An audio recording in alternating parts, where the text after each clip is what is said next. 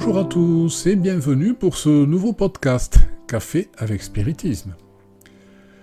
Le message d'aujourd'hui est la suite du chemin que nous faisons avec Saulo Montero au fil du livre La grande énigme de Léon Denis. Aujourd'hui, nous sommes au chapitre 5 et nous allons parler de la nécessité de l'idée de Dieu. Saulo nous dit Ce voyage dans lequel vous m'accompagnez vient nous présenter peu à peu un paysage dans lequel Dieu s'impose. Que ce soit par l'observation de la nature extérieure, par les plongées intimes auxquelles nous sommes invités par Léon Denis, le grand créateur ou créatrice devient une nécessité. Écoutons ce que le maître de Tours nous dit. La question de Dieu est le plus grave de tous les problèmes suspendus sur nos têtes, et dont la solution se lie d'une manière étroite, impérieuse, au problème de l'être humain et de sa destinée, au problème de la vie individuelle et de la vie sociale. La connaissance de la vérité sur Dieu, sur le monde, et la vie est ce qu'il y a de plus essentiel, de plus nécessaire, car c'est elle qui nous soutient, nous inspire et nous dirige, même à notre insu. Et cette vérité n'est pas inaccessible, comme nous le verrons, elle est simple et claire, elle est à la portée de tous. Il suffit de la rechercher sans préjugés, sans parti pris, à l'aide de la conscience et de la raison. Mais les auditeurs les plus attentifs, et nos sœurs qui ont un sens critique, vont penser Mais Saoulo a dit au début que nous manquons d'outils, de sens pour comprendre Dieu. C'est vrai, c'est bien ce que Saulo a dit. Ils ont raison, et d'ailleurs de nombreuses personnes de qualité qui nous ont précédés ont utilisé cet argument pour dire que nous ne devons pas nous occuper de ce que nous ne pouvons pas comprendre. C'est ce que certains contemporains de Léon Denis lui disaient.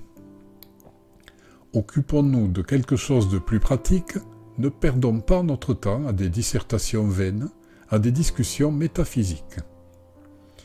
Ils appelaient Dieu l'inconnaissable, ce qui signifie qu'il ne peut pas être connu, qui est inaccessible à l'intelligence humaine. Nous pouvons demander comment toute cette complexité est maintenant devenue simple et accessible. Saulo nous invite à écouter ce que Léon Denis a à nous dire pour mieux comprendre. La possibilité que nous avons de comprendre, de juger, de discerner, ne se développe en nous que lentement, de siècle en siècle, d'existence en existence. Notre connaissance, notre compréhension des choses se complète et s'éclaire à mesure que nous nous élevons sur l'échelle immense des renaissances. Tout le monde le sait, celui qui est placé au pied d'une montagne ne peut voir ce que contemple celui qui est parvenu au sommet. Mais en poursuivant son ascension, l'un arrivera à voir les mêmes choses que l'autre. Et il en est de même de l'esprit dans son ascension graduelle. L'univers ne se dévoile pour lui que peu à peu, à mesure que sa capacité d'en comprendre les lois se développe et grandit. Vous comprenez, mes chères sœurs, mes chers frères, les choses se construisent petit à petit. Ce n'est pas parce que je n'ai pas réussi aujourd'hui que je dois arrêter d'essayer. Néanmoins, les réflexions que nous menons aujourd'hui préparent notre âme, mûrissent notre pensée pour que plus tard la compréhension totale soit possible. Il n'est pas possible pour un enfant de pouvoir lire avant de connaître les voyelles. Le A, E, I, O, U peut paraître peu, mais sans cela, l'alphabétisation ne serait jamais possible.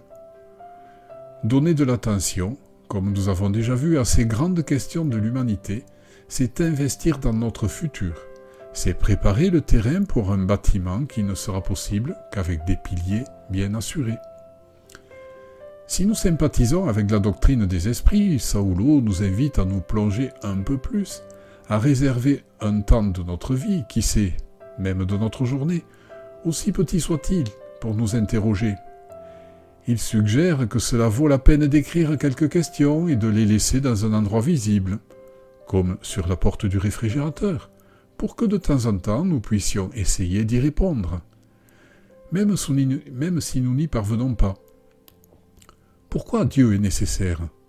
Comment est-ce que je peux expliquer une cause sans effet? Dieu sait-il tout?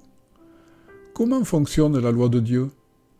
Nous ne devons pas chercher des réponses faciles, ni des auteurs superficiels. Il faut plonger. Il faut chercher l'auteur de la vie en nous-mêmes. Et si nous avons besoin d'aide, notre ami Saulo nous invite à contempler la nature, le divin hôtel de la nature. Je vous souhaite une très belle journée, avec beaucoup de paix et jusqu'au prochain épisode de Café avec Spiritisme.